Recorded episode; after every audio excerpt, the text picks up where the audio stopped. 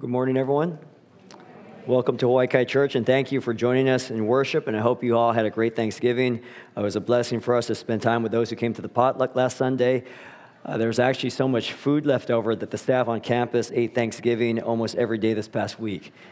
And so, thank you, Mike Fujimoto, in the back there, for making all the main dishes for us. And thank you for all of you who were able to join and share your sides with us. Thank you also the team who decorated the church. Uh, they came on uh, yesterday morning to set everything up. And so, we're just so thankful for our church family. At this time, I invite you to take out your Bible or Bible underneath the chair in front of you and turn to the book of Luke. And we are in Luke chapter 20 and verse 19 as we continue our study through Luke. Luke chapter 20, verses 19 through 26 is our passage today. And that passage can be found on page 879 if you are using a church Bible, page 879.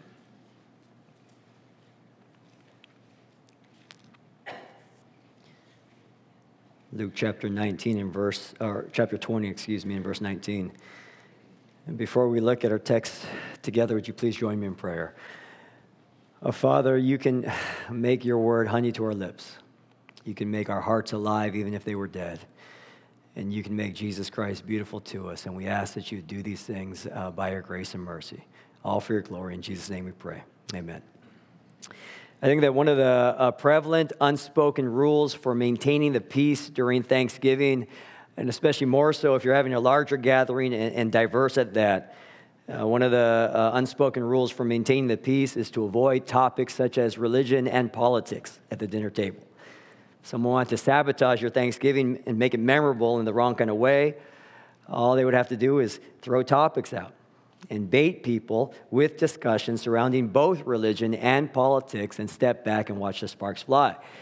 And maybe painfully, this is describing some of your own experience this past week, and you were hoping for some relief at church on this Sunday morning. Uh, but this text this morning is precisely about religion and its intersection with politics. Uh, sorry about that. But it is in this context that the strategy is intentional, for it is meant to be a sabotage. Remember, we're in the last week of Jesus' life before he will hang upon the cross for the sins of his people. And Jesus has most recently spoken a, a pretty pointed parable directed at the religious leadership that they are the hardened ones, that they are wicked and they are murderous, and that they will be rejected by God. Their privilege is stripped when all is said and done, and they will commit the most heinous act of all time. Jesus, he doesn't hold back, but he looks them squarely at the eyes.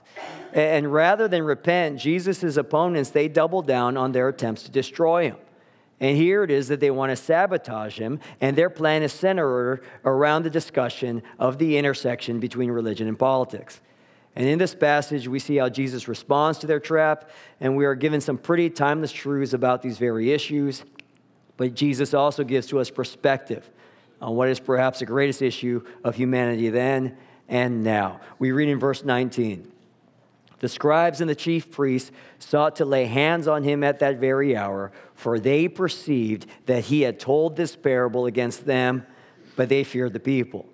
So they watched him and sent spies who pretended to be sincere that they might catch him in something he said so as to deliver him up to the authority and jurisdiction of the governor before we get to the question concerning this intersection between religion and politics and the greater perspective that Jesus gives, I want you to notice the utter hypocrisy of the religious leadership and the hollowness of the profession of their own faith. They are more concerned with optics than they are concerned with the actual state of their hearts. They fear what people think more than they fear what God Himself thinks. At the end of the day, they are pretenders in spirituality rather than having within themselves any kind of true life. Their response here to Jesus' pinpointed sermon directed at their own hearts, and so pinpointed that they know that Jesus had spoken this parable against them. So point blank that Jesus actually looks them right into the eyes in verse 17 and quotes scripture to them. I mean, this is the greatest preacher who ever lived. This is the Son of God Himself looking them into their eyes with a parable designed specifically for them and delivered with clarity, uh, accuracy, and potency. And it is evident in our text that they understood it clearly. That this sermon, this parable, is about us. We get it, we understand it. And yet, what is their response? We want to lay our hands on Jesus.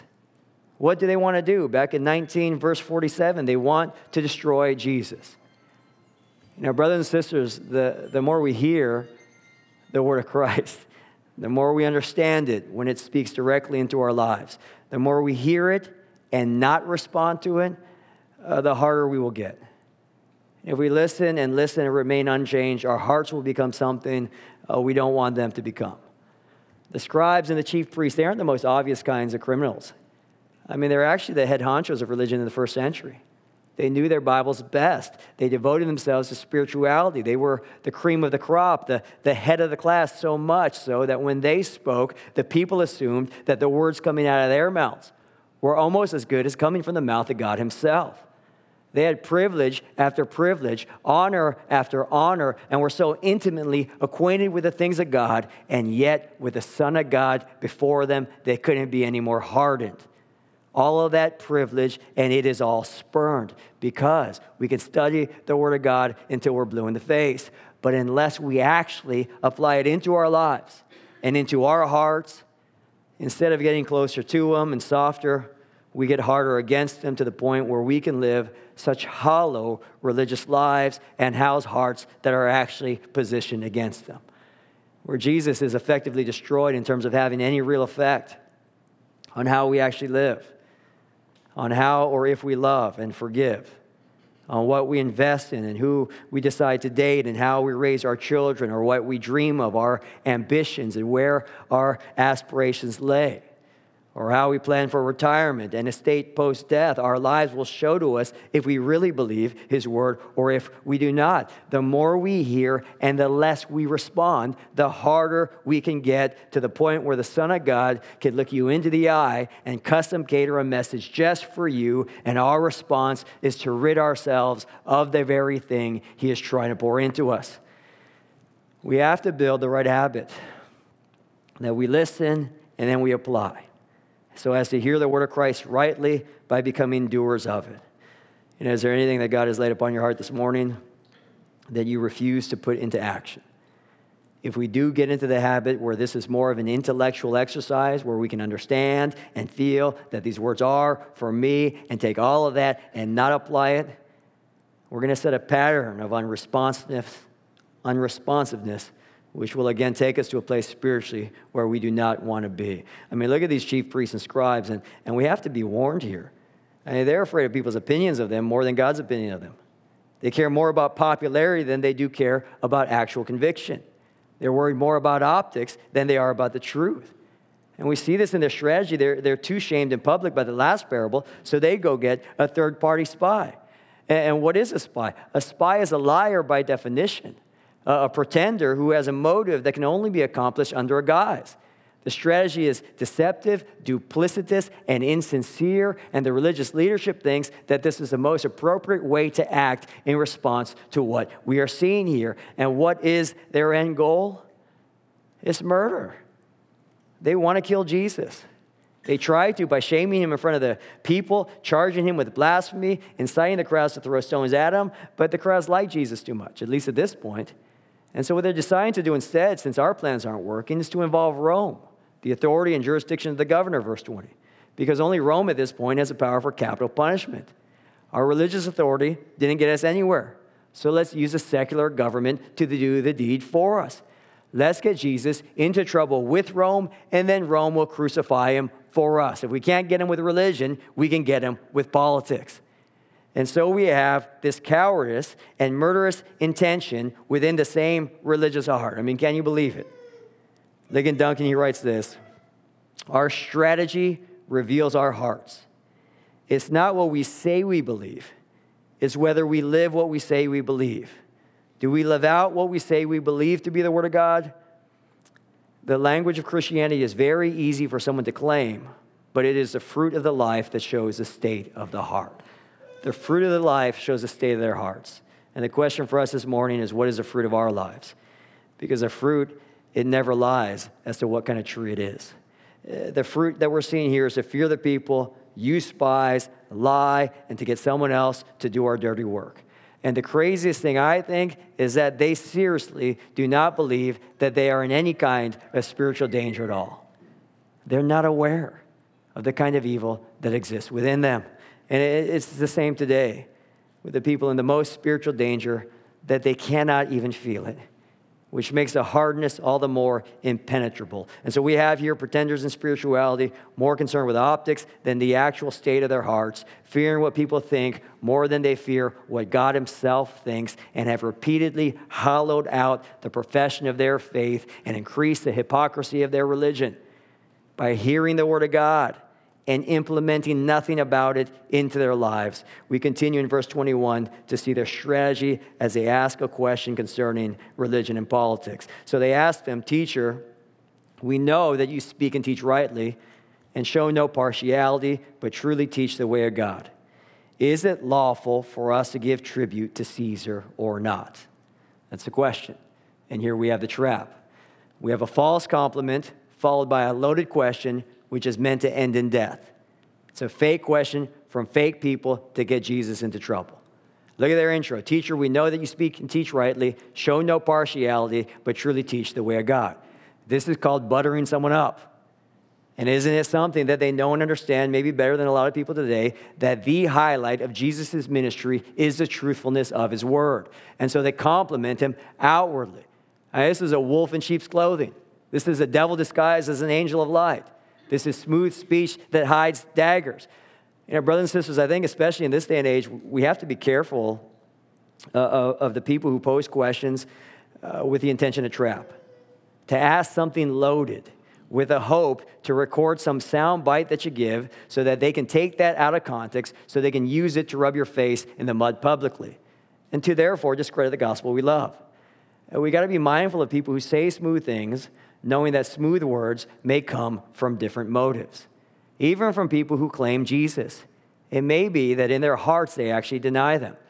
Now, this may be a little unpopular and, and be interpreted as, as, being ungracious, but I think it would be unwise uh, for people within the church to be hastily trusting and to take it for granted that if someone can speak a good game, then they're necessarily legit. We're called to be wise as serpents and as innocent as doves. Matthew 10 16. Uh, listen to J.C. Ryle. We shall discover by experience that all is not gold that glitters, and all are not true Christians who make a loud profession of Christianity. The language of Christianity is precisely that part of religion which a false Christian finds it most easy to attain. The walk of a man's life and not the talk of his lips is the only safe test of his character. You know, one of the reasons why uh, we take time to put people into substantial leadership here at the church uh, is because we don't want to be hasty. We want to let character be proven uh, over time and through a variety of circumstances so that the walk of that believer's life may reveal who that person truly is. And, and we must not be naively taken because someone can talk a big spiritual game. Uh, but back to the question at hand here, it's designed to have one of only two answers yes or no, Jesus.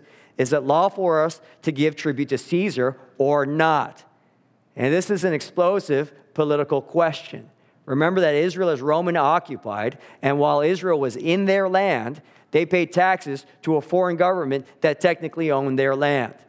We're currently seeing how important this same land is today, thousands of years later, to a variety of people groups. And we know how loaded the question can be and how polarizing if we were to ask, who does this land belong to? Who has a right to it? I mean, try asking that in a big crowd at Ala Moana this afternoon. And that question was perhaps more loaded in the first century than it is in our century. That whatever answer you give, you're going to set a percentage of the crowd against you, if not all of it.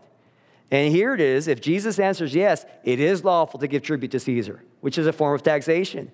Then the crowd would take that as saying Jesus is saying Roman occupation is valid we should pay them for living in our own land. And Jesus would immediately lose a people, as patriotic as they were. He can't be our Messiah. Our Messiah is supposed to deliver the land to us and throw off pagan rules from our shoulder, not validate the rule, not to submit to that rule. And so, Jesus, if he simply says, yes, it's lawful to give tribute to Caesar, there would be this firestorm. But if Jesus answers, no, it's not lawful to give tribute to Caesar, then all Jesus' enemies have to do with witnesses is report his answer to Rome. Rome, who doesn't take rebellion lightly. If Jesus answers no, it's not lawful, then all Jesus' enemies have to do is tell the governor, and they will deal with Jesus as they see fit. And so the question is designed to be this lose lose scenario, which is why it's posed precisely like this. And they butter Jesus up to dull his senses and to take him off guard because someone who says nice things about me and is on the same page with me, they can't really be against me false compliment, loaded question, which is meant to end in death. Now, side note, and I think it's worth it to point this out. You know, flattery, it really only works on people who have uh, pride within their hearts. Flattery, it, it doesn't work on Jesus. You know, when someone compliments one of us and speaks a great deal about who we are, then we, in response, uh, are going to be more prone to want to perform in line with a compliment. Why? Because now we have a reputation to uphold. Why? Because we actually care about said reputation. Because we have this self glory in which we are infatuated with. Let me give you a minor example. Let's say someone tells me, Your prime rib is delicious. Well, then I feel all this pressure now to perform. And I feel like if the next one doesn't come out good, my name's devastated, my reputation is ruined. But why do I care? Only because there's something within me that really cares. And the measure of the effort I take to make the next prime rib the best one I've ever made is a measure of pride that can exist within my heart. I'm not talking about prime rib at the end of the day.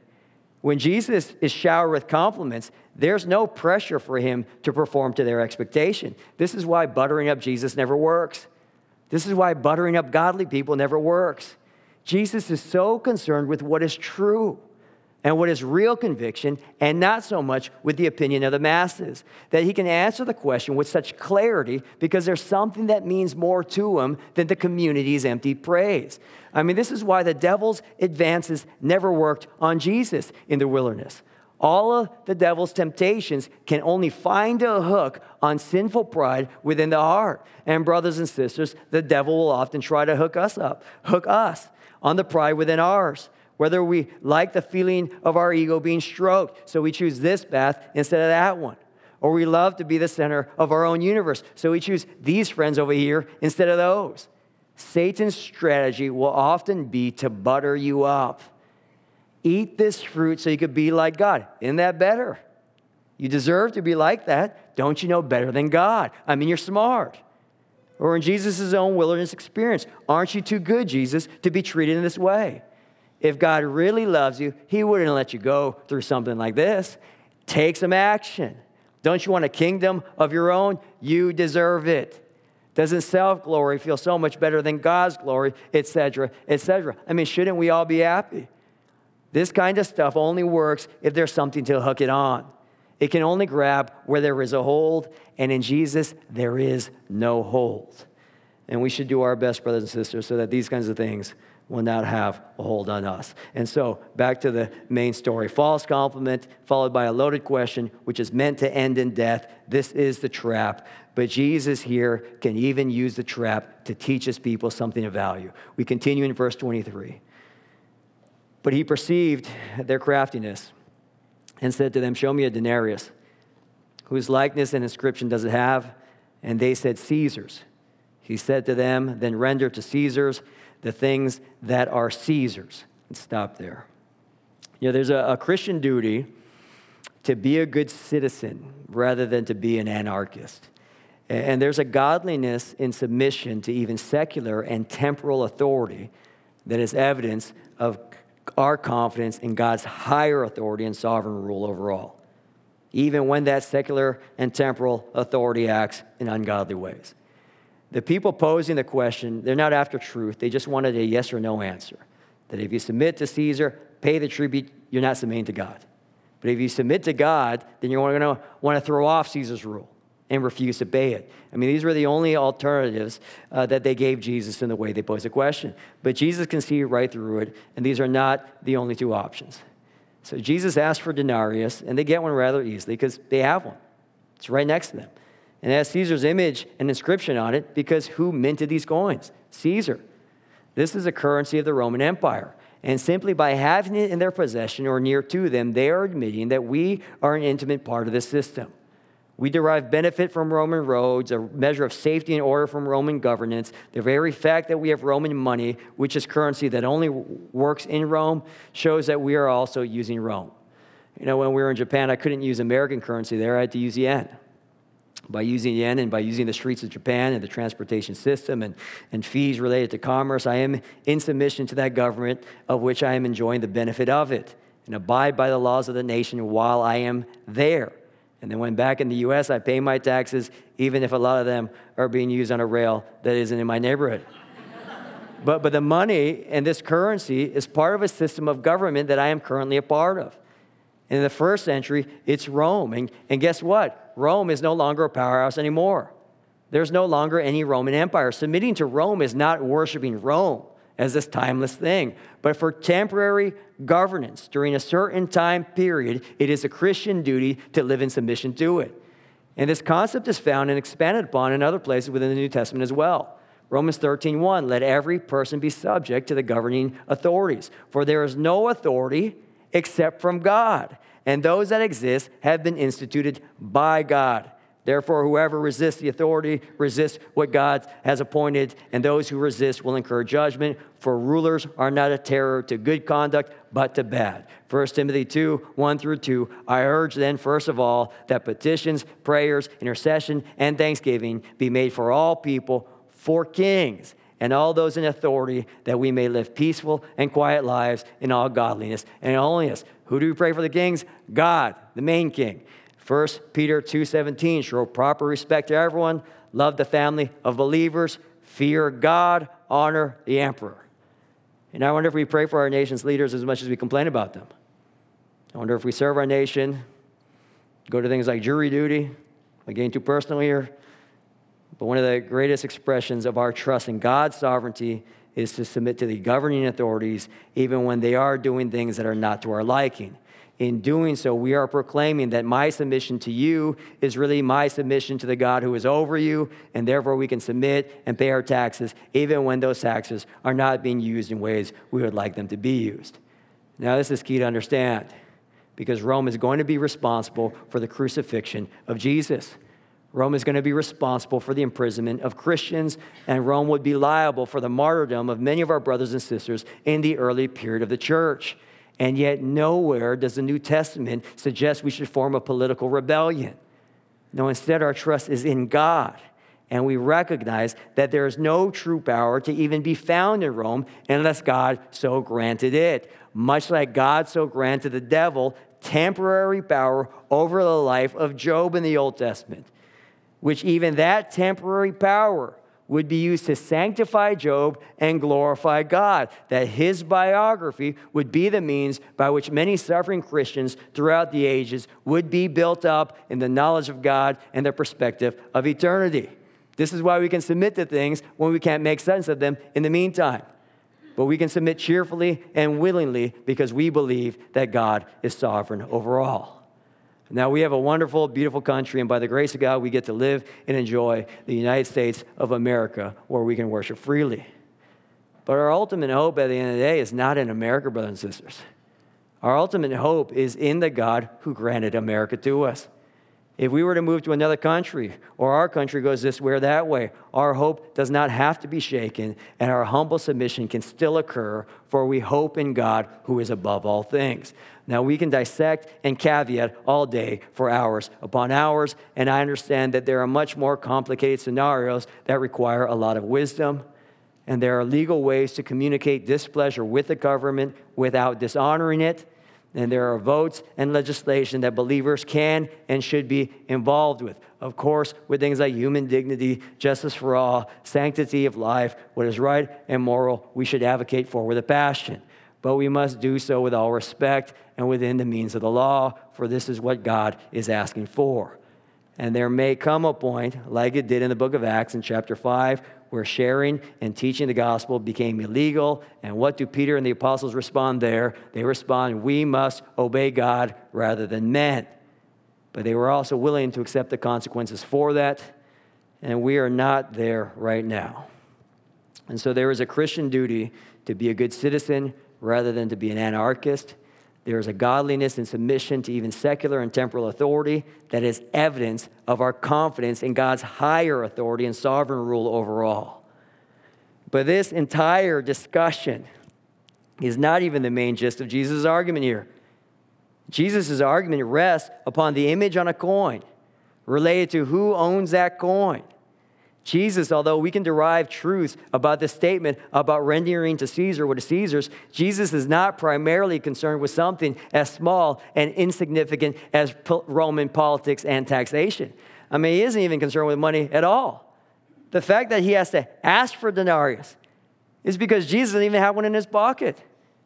The fact that he has to go get a drachma from a fish's mouth to pay the tax in Matthew 17 is because he doesn't even have that in his pocket.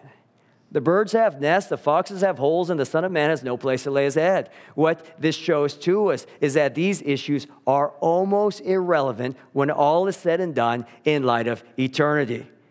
Jesus brings up the image of a coin to prove who the coin belongs to so that he can segue into the main issue of humanity and whose image we bear.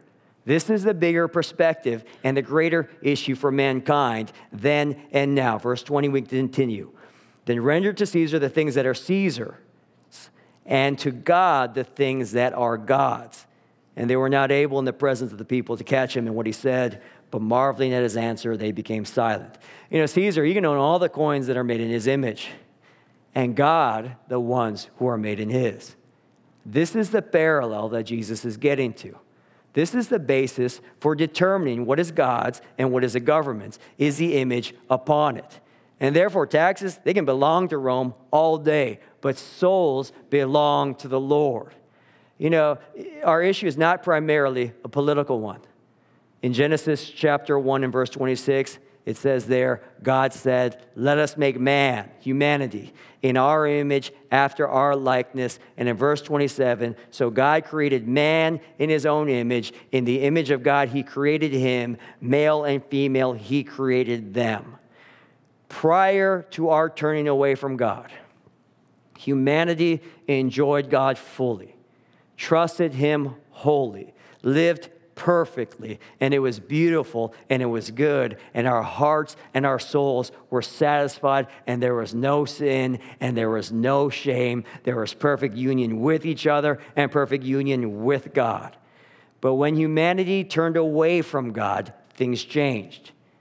And with this sin now blocking that fellowship, we were given over to differing passions and lusts and ambitions and carnal desires. Romans chapter 1, where we sought after created things rather than the creator in whose image we were designed after. And things were not good.